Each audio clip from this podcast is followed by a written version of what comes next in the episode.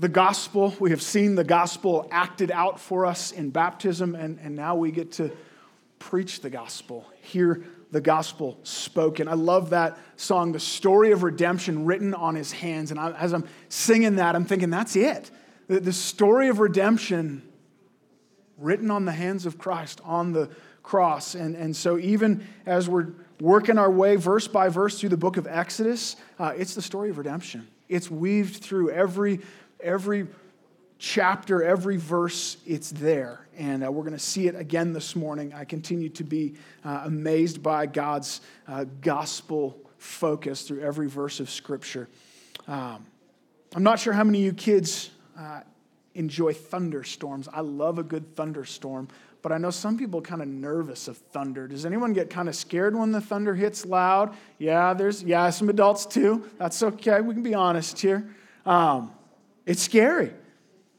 Now, what if that thunder and lightning wasn't out there, off in the distance somewhere? What if it was right up close? What if it was here?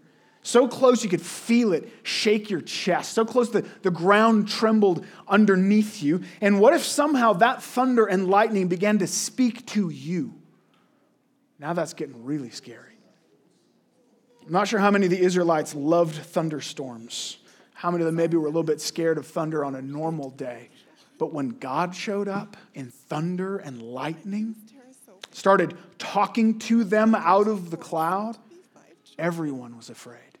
Children, moms, even dads were afraid. This morning uh, is our last sermon in this series, Approaching the Unapproachable. And, and it's fitting, this last section, God again reminds Israel I am unapproachable. I am not like you. I am holy before he then begins to show them this gracious way that he's made for the impossible to happen, for them to approach him, for them to come to the holy God as a sinful people. It's absolutely unimaginable, and God accomplishes it. So turn with me in your Bibles to Exodus chapter 20. Uh, if you don't have a Bible on you, um, Terry is going to grab some Bibles and he'll be here ready to hand some out. Just put up your hand. We want you to have God's word open in front of you. Uh, I have nothing to say. Uh, I apologize for that. Uh, no, I don't, because uh, I have nothing value to say. It's God's word that we want to hear from. So we want you to be able to see uh, this is God's word. And, uh, and if you're looking down and you're like, John, it doesn't say that, then you just write off what I say and take God's word for it. Um, but my, my goal is only to say what God's word has already said. So um, let's, let's dig into his word together. We're in Exodus 20, we're going to starting in verse 18. So God has just finished handing down to them the Ten Commandments. All of Israel was gathered around Mount Sinai.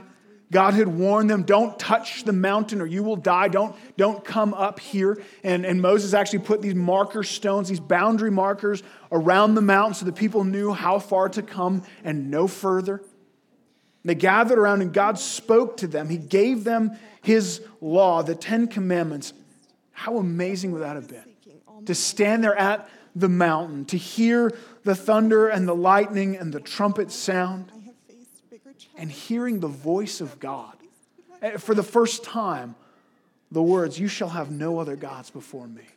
You shall not make for yourselves any idols. You shall not take the Lord's name in vain. And on it went. Right after the 10th commandment is where we pick up the story this morning, looking at first at verses 18 to 21. And I think the first thing we see here is this call to fear the Lord. Fear the Lord. Kids, you paying attention? You get that one? Don't get left behind that early. Let me read verses 18 to 21 for us. Now, when all the people saw the thunder and the flashes of lightning and the sound of the trumpet and the mountain smoking, the people were afraid and trembled. And they stood far off and they said to Moses, You speak to us, and we will listen, but do not let God speak to us, lest we die. Moses said to the people, Do not fear, for God has come to test you, that the fear of him may be before you, that you may not sin. The people stood far off while Moses drew near to the thick darkness where God was. Imagine this picture Moses and the people of Israel all gathered around the mountain. He's, he's put these boundary markers up so that nobody gets too close. Moses is listening carefully to the, to the Ten Commandments as they're passed down. And it, it finishes, and Moses stops and looks around. He's alone. Where'd everyone go? Verse 18 says they're, they're standing far off. How did they get there?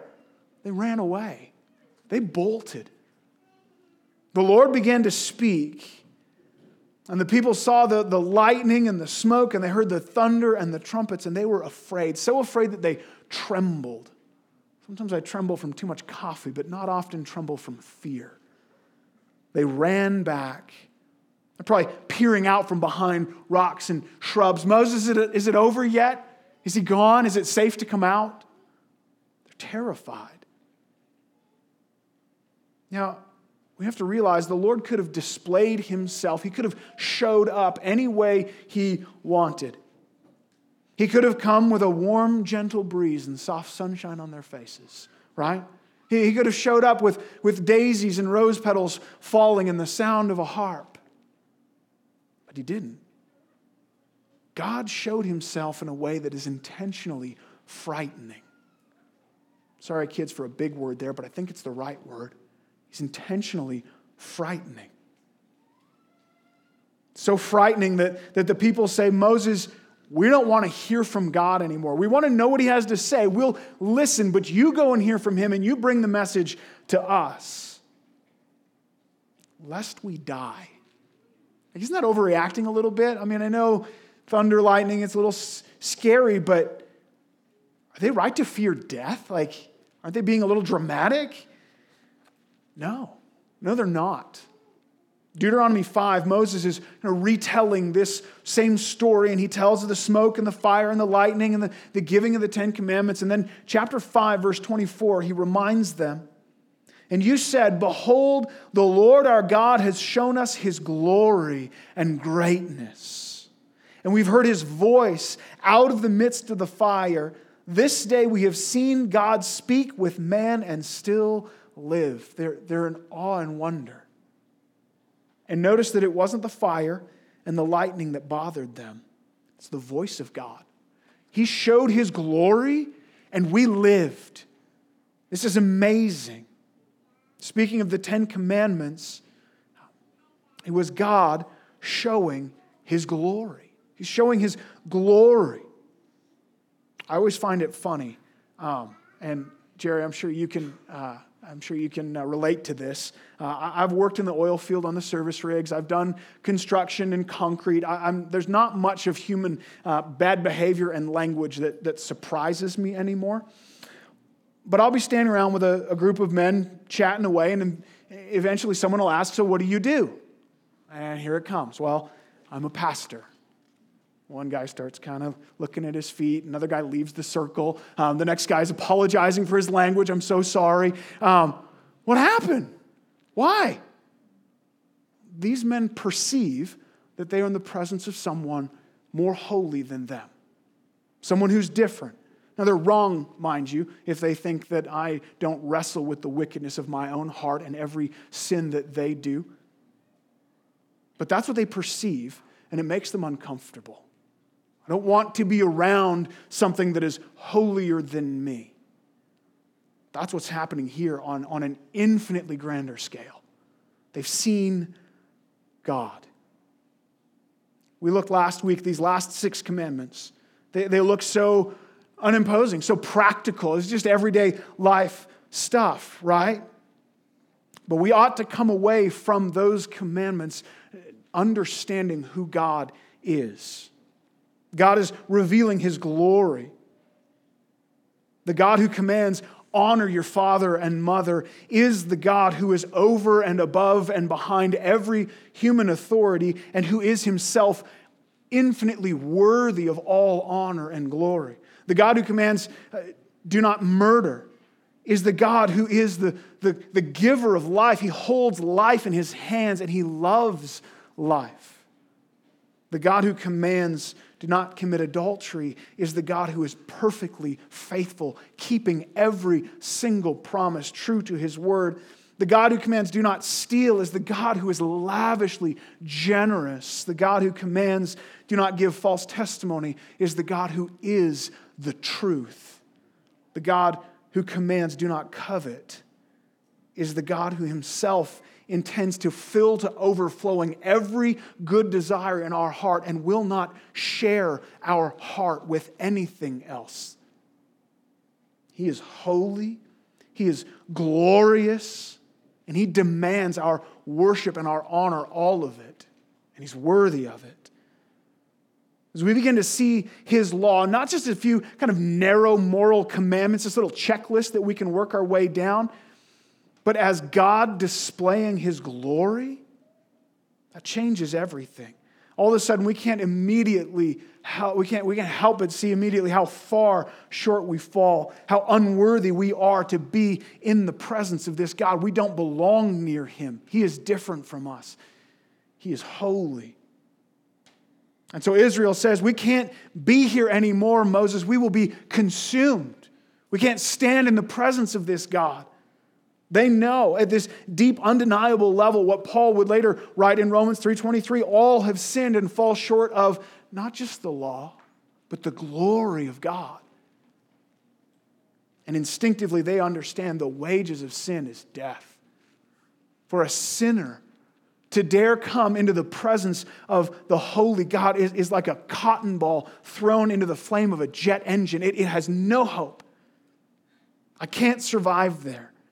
And they fear God, they tremble, they run. So Moses says the strangest thing in response. Look at verse 20. Moses says to them, Do not fear, for God has come to test you, that the fear of him might be before you, that you may not sin. You see the problem here? Don't fear. God did this so that you will fear him. What are you talking about, Moses? This is, is he crazy? Clearly, there are two kinds of fear there's a right way to fear the Lord, and there's a wrong way to fear the Lord. Well, what's the wrong way? I think the wrong way is what Israel's doing. Moses says, Don't fear in a kind of fear that causes you to run away, running and hiding. Isn't that exactly what Adam and Eve did when they first sinned? They ran from God. They hid in the garden. They made fig leaf coverings, trying to hide themselves from, from one another and from the Lord. They're trying to cover their shame. We hide from God. I just don't want to talk about God. Don't, don't talk to me about your religion. I'm an atheist. I'm an evolutionist. Uh, don't talk to me about it. What's at the root of that? It's running from God. I don't want to think about it. I want to bury my head in the sand and ignore this whole idea of God because I don't want to feel guilty. I don't want to feel accountable to a being greater than myself. I want to believe that I'm okay as I am. And so we, we want to just cover our ears and close our eyes and hide in the corner. We run from God. And that kind of fear leads to running is also mixed with hatred. Sometimes the hatred shows up without the running. That's where I lived uh, a chunk of my life, having grown up in the church, seeing the goodness of God, understanding His holy standard, and seeing my sinfulness in perspective to that. And I tried. I tried to keep God's law. I tried to keep His Ten Commandments to earn His favor. And the more I tried, the more I fell short, and the more I hated God. I knew who He was, I'd heard the gospel a thousand times, but I hated him because I saw his glory in my sin. That's what happened with Jesus, right? John 3. This is the judgment. The light has come into the world, and the people love the darkness rather than the light because their works were evil. For everyone who does wicked things hates the light, does not come into the light, lest his work should be exposed. They saw the perfection of Jesus. Even the Pharisees, who spent their lives meticulously keeping the law, saw a holiness that they could not match up with, and they hated it, so they killed him. That's the wrong kind of fear of the Lord. But notice, notice Moses does not say, Don't fear God, there's nothing to be afraid of. No, he, he says, God is testing you. And remember, God, uh, God doesn't test for the purpose of learning something. He knows. He knows past, present, future completely. He knows their hearts better than they do. Rather, He's testing them in the sense of proving. He's, he's putting them through an experience of these trials to make visible something that was previously hidden. And so he's testing them, he's putting them through this experience so that they will fear him properly. They'll fear him in a way that is purifying.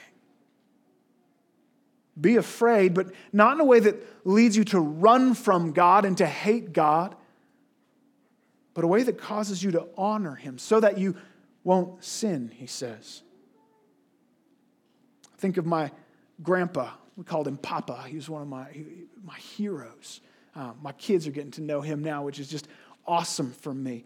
Um, he's an amazing man, just physically. So he doesn't know what a headache would feel like. He's never had one. Um, we've been out, you know, we're out walking in, uh, in, in the eastern states, and there's, oh, it's poison ivy, and he will take it off and rub it in his hands and rub it up his arms. Go, no, still doesn't bother me. Um, I've never seen him sick. It's just, it's never happened. Um, when we were young, we have pictures of him walking through airports with me and my brother and my two cousins, one on his back and one on his shoulders and one on either arm. And he would go for hours. He was unstoppable. Uh, as teenagers, 16 and 17, um, I, I, can't imagine what was going through people's minds. West Edmonton Mall, he's walking into the wave pool, and my brother and I, holding nothing back, I promise you, tackle him from behind. He's like 60 plus trying to hold him under the water. And, and, whatever fears people had or thoughts of calling the cops would have just evaporated because he turned us inside out, had us in matching headlocks, and dunking us, saying, Say, uncle, say, uncle. He just, he was unbeatable. And we loved him. He was the greatest. He, he's the one that everyone wanted to be with. Um, but we feared him. I, I've never seen him angry. But, but I can think of a couple of times when his voice just dropped a tone and he would say, That's enough. And all of the cousins are quiet. Nobody wants to know what would happen if Papa got angry. Nobody wants to know what Papa's discipline would look like because we feared him. But more than fear of what he would do, we feared breaking that relationship. We, we feared disobeying him in a way that might come between us because we loved him and we wanted to be near him. That's the kind of fear that Moses is talking about. It's not, it's not less than fear, but it's a fear mixed with love and respect and, and honor and this, this desire to draw near. If there's a, a large, scary man walking down a dark alley, you want to be the guy holding his hand. You want to be the one with him, right? You want to be that guy's grandkid and have him on your side. We should understand that we are sinful and he is holy. And if we were to come as sinners, as our natural selves in his presence, we would be consumed. But we want to fear him not in a way that makes us run from him or hate him, but a way that makes us run from sin because we're terrified of what that would do to our relationship with him. Seeing the glory of God, we should fear the Lord, fear him rightly. And that should put us in the place for point two to hear the mediator. Hear the mediator. Look again at verse 21. The people stood far off while Moses drew near to the thick darkness where God was. This is an amazing moment in redemptive history as the people cry out, um, You go speak to the Lord and tell us. So we see that we ought to fear the Lord, but then the rest of this passage, we see God's grace just immediately following. He doesn't destroy them. God provides for them in two remarkable ways. First, He provides a way for Him to come to them, and then a way for them to come to Him. And this mediator is the way that He comes to them. Kids, anybody know what a mediator is? That's a tricky one. I'm putting mean words in your fill in this time. I'm sorry. A mediator is someone who helps two people communicate without talking directly to one another. So, Hope, if I were to tell you, can you tell Madeline that I love her? You would be the mediator, right? I would give you my word and you'd give it to Madeline, and Madeline would get my message, but she wouldn't have spoken directly to me. This is exactly what they asked for. Don't let the Lord speak directly to us anymore. We're scared we'll die. Moses, you speak to him in our place and you just you let us know what, what he says. And Moses becomes the first in a, in a long line of prophets. A prophet is a person that God chose to hear directly from himself and relay that message to his people. This is a great gift of grace from God. They deserve death. They deserve God's wrath, and they know it. They see it now clearer than ever. He's the God who is worthy of all honor, and they have not given him that. In fact, ever since he rescued them out of Egypt, at every turn, they have, they have dishonored him, they have grumbled and complained against him. He would have been right. He would have been good and glorious to destroy them. He could have shown his goodness that way and wiping out a wicked people. And the angels would have said, Well done. God, you are honorable, you are glorious. He would have also simply been right to withdraw. You can't handle my glory. You can't take it.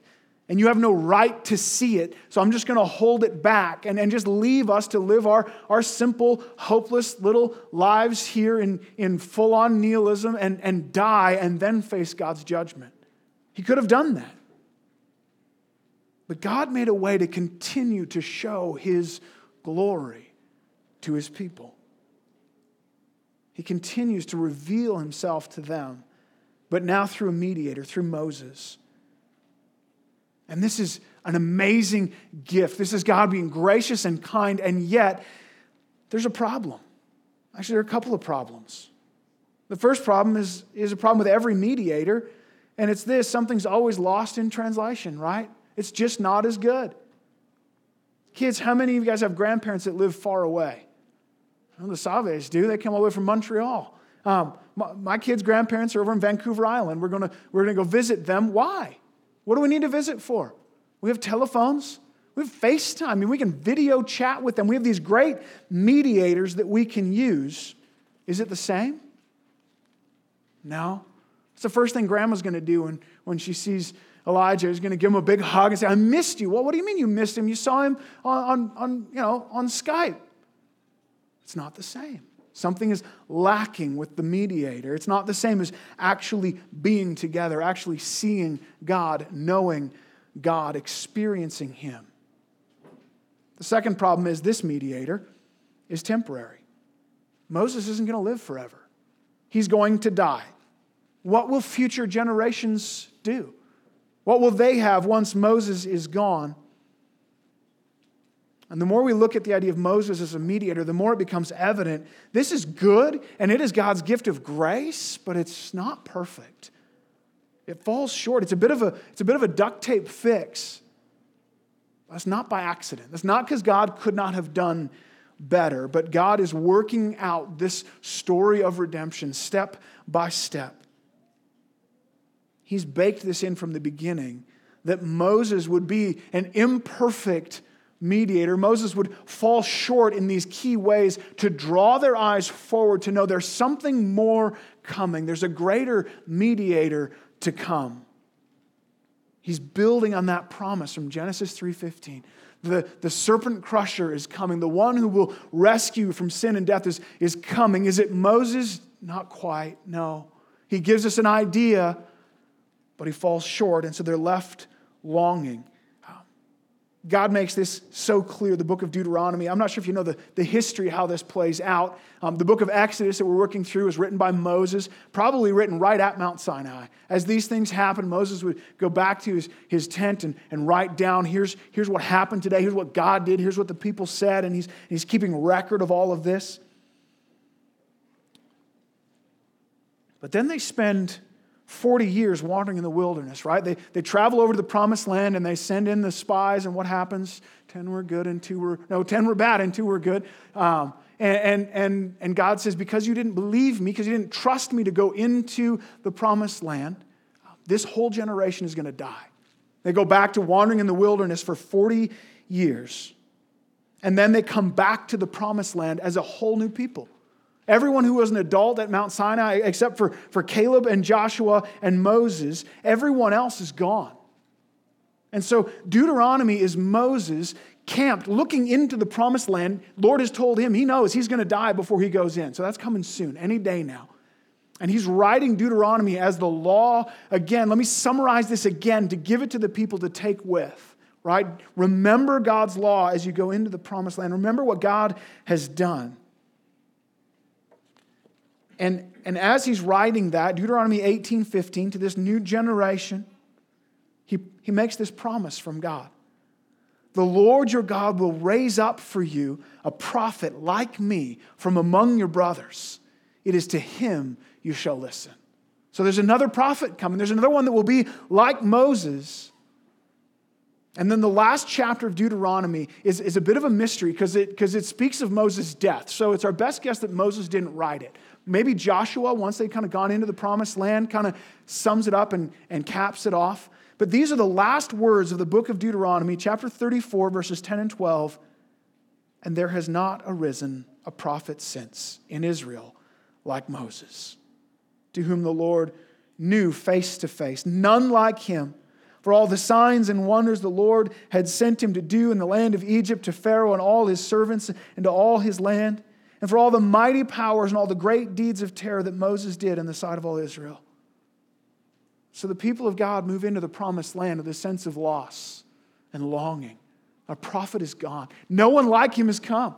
The promise was made and it, and it hasn't been fulfilled yet. And over the next 1400 years, prophets come and prophets go.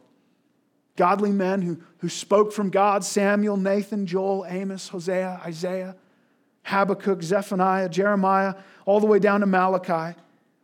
And they spoke from God. They spoke authoritatively. They wrote books that, that we read as God's word today, but none of them were a prophet like Moses. None of them spoke with God as a man spoke with his friend.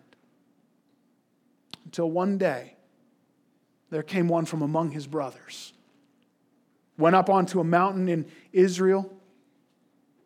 Matthew 17 tells us he was transfigured before them, he was transformed. And his face shone like the sun, and his clothes became white as light. And behold, there appeared to them Moses and Elijah talking with him, the two greatest prophets. And Peter said to Jesus, Lord, it's good that we're here. If you wish, I'll make three tents one for you and one for Moses, one for Elijah. And while he was still speaking, a bright cloud overshadowed them. Sound familiar? And a voice came from the cloud and said, This is my beloved Son with whom I am well pleased. Listen to him. Deuteronomy 18 a prophet will come from among your brothers, one like Moses. Listen to him. Matthew 17 This is my beloved Son with whom I'm well pleased. Listen to him. This is it. Kids, can you fill in the next blank on your own? Jesus is the true and better mediator. He's it. He's the one that reveals God the way no one else could because he is God. And so Hebrews 1 begins this way. Long ago, at many times, in many ways, God spoke to our forefathers by the prophets. But in these last days, he's spoken to us by his Son, whom he appointed the heir of all things, through whom also he created the world. And listen to this He's the radiance of the glory of God, the exact imprint of his nature. He's the perfect mediator. He displays God in a way that nobody else could fully and completely. And he'll never die. He'll never need to be replaced. So listen to him. Listen to him. If you fear the Lord, hear the mediator. Pay attention to what Jesus says. Jesus reveals God to us. He shows us who God is. And, and not, in a, not in a secondary way. He's, he's a mediator, and yet he is God himself. He's the very radiance of God's glory, the exact imprint of his nature. Jesus himself says, If you've seen me, you've seen the Father. Wow, that's unbelievable. How do we listen to him today? Can't go sit at Jesus' feet today, can we? Well, we can get pretty close through his word. We listen to him through his word. Right here, this book open on your lap, this is it. That's why we want you to have it open on your lap as we gather together. And if you don't have one of these at home, you don't have one you can easily read, take that one. We want you to have it. We're thrilled when we have to restock Bibles around here. But in this book is encapsulated who Jesus is and what he said, recorded for us, so that you can know him. Some ways, better than if Jesus was still on earth. Imagine the crowds and the lineups? Can you imagine the fake news and the, and the Twitter posts and trying to guess what, what he really said and what he didn't? We have it right here, black and white. You can go back, it's accessible to all of us. It's right here. Read it. Read it daily. When you read it, don't just read it for information. This is not, this is not a textbook on Jesus. It is the living Word of God. Read it to see and to know Jesus, to behold the glory of God in Him. And, and that's just that's not just a New Testament statement, that's the whole Bible. It's about Him realize this is a precious, precious gift. First and foremost, obviously, in, in Jesus coming as that great prophet, the great revelation of who God is. And secondarily, in His Word, this revelation written down for us to have in our hands, to be able to, to read and meditate on and memorize. What a gift. So fear the Lord and hear the mediator. But there's still a problem. We have God's glory revealed to us. But how do we approach Him? How do we respond? Because that glory revealed even in Jesus is still like a spotlight showing how far short we fall, how we have no business approaching God, how far we've truly rebelled from His goodness, and therefore how impossible it is for us to draw near to Him and not die not be consumed. So it's astoundingly gracious. The next thing the Lord gives is this instruction on an altar. Fear the Lord, hear the mediator, draw near by the altar. Look at verses 22 to 26. Let me read them for us. And the Lord said to Moses, Thus you shall say to the people of Israel, you have seen for yourselves that I've talked with you from heaven. You shall not make gods of silver to be with me, nor shall you make for yourselves gods of gold. An altar of earth you shall make for me, and sacrifice on it your burnt offerings and your peace offerings, your sheep and your oxen. In every place where I cause my name to be remembered, I will come to you and bless you. If you make me an altar of stone, you shall not build it of hewn stones. For if you wield your tool on it, you will profane it, and you shall not go up by steps to my altar, that your nakedness not be exposed on it. So the first thing God does is restates the second command don't make an idol. Not of silver or gold, I think the implication is, or anything else. Why? Because that's not how you'll be with me. That's not how you approach me. It doesn't, doesn't work like that. Instead, verse 24 says, You shall make an altar of earth. What a contrast. Not a, not a gold and silver statue, but a pile of dirt is how you'll come to me. And on that altar, you'll make your sacrifices burnt offerings, peace offerings, sheep, and oxen. The Lord made a way for them to draw near to him, but not without death. Not without death. From the beginning, the Lord was clear. The day you eat of it, you will surely die. When you disobey me, you will bring death upon yourself.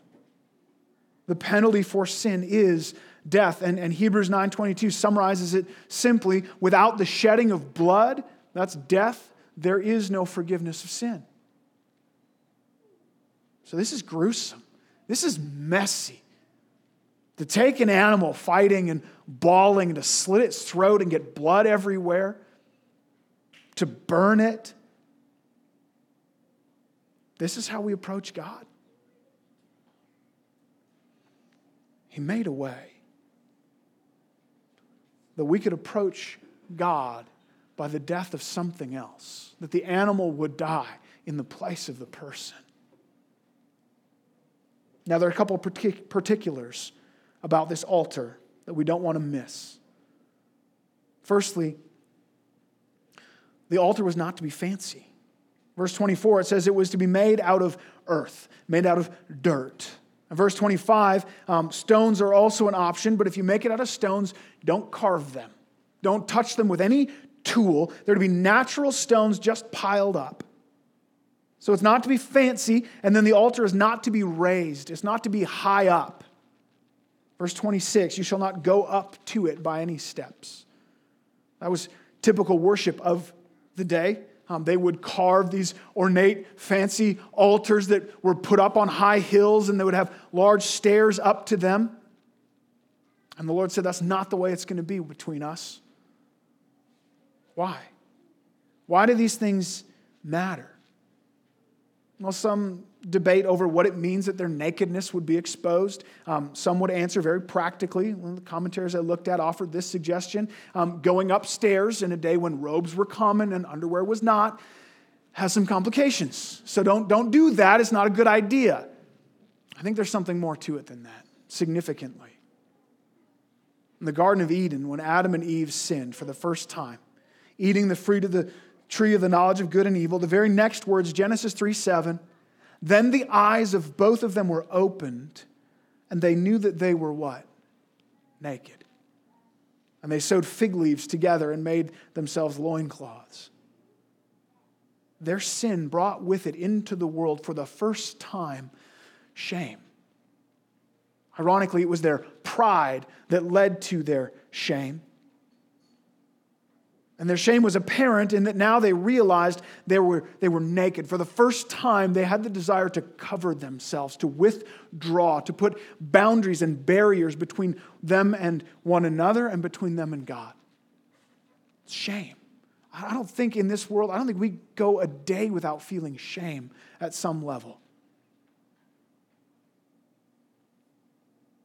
And God says, if they were to approach Him by an altar, made with carved stones or raised up on the stairs, their, their nakedness would be exposed again. Their shame would be exposed. Why? Because their pride would come up again. God would not accept a sacrifice mingled with pride. What would happen if they, if they began to carve their altars and make them beautiful, shape them and decorate them? They would begin to become proud of their altar. My altar's better than his altar. God, look at my altar. Isn't this great? They would no longer be hoping in the sacrifice, but more and more that God would be pleased with their skill and their effort and their work. Same thing with the steps.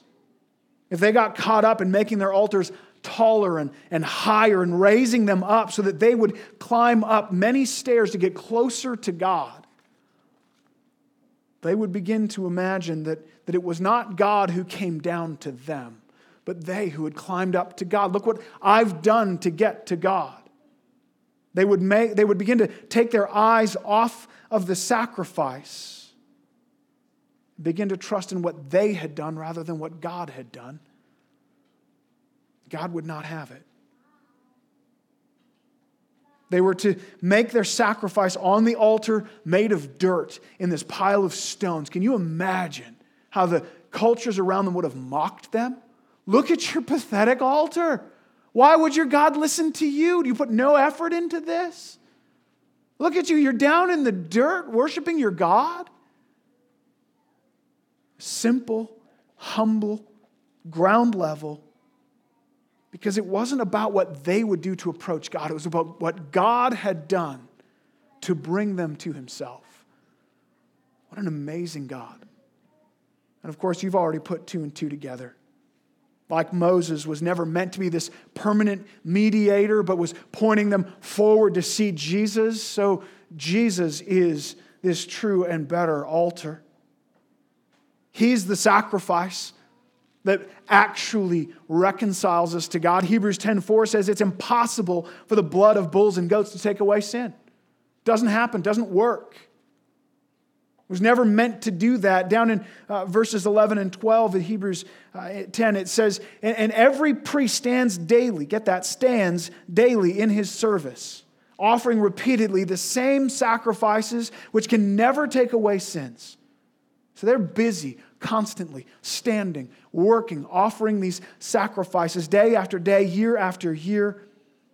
But when Christ had offered for all time a single sacrifice for sins, he sat down at the right hand of God. It's done, accomplished, finished. So, those who made animal sacrifices under the old covenant, were they not forgiven? Because they, they sacrificed animals that would never take away this sin? No, they were forgiven, just not by the death of the animal. That wasn't what accomplished it. They were never saved by those sacrifices, but those sacrifices were a visible practice of obedience, trusting that God would one day provide, that He would do Himself what the animal sacrifice could never accomplish. And so, in a sense, they too were saved by faith in Jesus, just looking forward to what they didn't fully understand. And God Himself would fulfill the, the longing, the, the promise wrapped up in this sacrifice as He would come down from heaven in the person of Jesus Christ. And on that cross, He Himself would be the perfect sacrifice, humbled and humiliated, coming down to us and the wrath of God that we deserve poured out on him. He took away sin so that we as sinners could draw near to God and not be consumed. And you'd think that looking at this amazing sacrifice, now on the other side of the cross, we see the fulfillment of God's plan once for all, that we would be cured of, of ornately carved altars and elevated steps, but we're not. We're not. How often we have this idea that we need to fix ourselves up before we come to God. Well, I want to work on my morality. I need to try to live a, a better life. I got to stop swearing and stop lusting and stop drinking. I got to start going to church more, and then God will accept me, right? I can close the gap between me and God. I need to add something to the sacrifice of Jesus. God, you see my altar that I've built? But listen carefully God will not accept a sacrifice mixed with pride. That's not how we approach God. To accept the sacrifice of Jesus is deliberately humiliating, it's humbling. We put down every hope we ever had in our own efforts. Nothing I've done has been of value. Any confidence that we've placed in our own morality, our own works, our own goodness, it means nothing. Isaiah 64 says, We all have become like one who is unclean, and our righteous deeds are like polluted garments, like filthy rags. Even our best efforts on our best day is so tainted by sin and mixed with impure motives that, that it's like bringing God a bunch of dirty oil rags and saying, Here, God, is this good enough? Will this help? I can help clean up the mess. It's the kid that, that comes in on a mom's white carpet just covered and dripping in mud. And, and he says, Oh, I'll clean up those footprints. And he gets down on his hands and knees and starts smearing it around. No, it's of no value. It only uncovers our nakedness, it only displays our shame all the more. So often I talk with people and they say, I'll trust Jesus. I, I want to follow him. And they don't quite say it this way, but what they eventually say is as long as I have a part to play, as long as I can bring something to the table, as long as I can keep some portion of my pride, I'll let Jesus finish up. Simply put, they're unwilling to lay down their pride, to come to God on His terms at a simple altar in the dirt and give themselves to Him in a way that He alone gets the glory. And that's precisely the design. Ephesians 2 8 and 9, by grace you've been saved through faith, and that's not of yourselves. It's the gift of God, not of works. Why? So that no one may boast. No one will get to heaven and say, You're welcome, God. No one will get to heaven and say, Look at what I did. We draw near to God at His altar, coming in humility, bringing nothing of our own to the table, not, not climbing up to Him in any way, but with empty hands, trusting not one iota in anything we've done, but looking only to the sacrifice of Jesus Christ on our behalf, accepting His grace. Because God opposes the proud and gives grace to the humble. Think about the implications of that. He opposes the proud and gives grace to the humble. Now, those he saves, he sanctifies, and our, our transformed lives and good deeds ought to flow out of that as these loving acts of gratitude and growth as the Holy Spirit is at work in us, but that is not the grounds of our salvation. So draw near to him. He invites you. In fact, he commands you come. No one is too dirty. No one is too weak and lowly to come to this altar in the dirt. The only thing that excludes us is our pride our hard hearts. So come to Him empty handed and humble, praising Him because He made a way.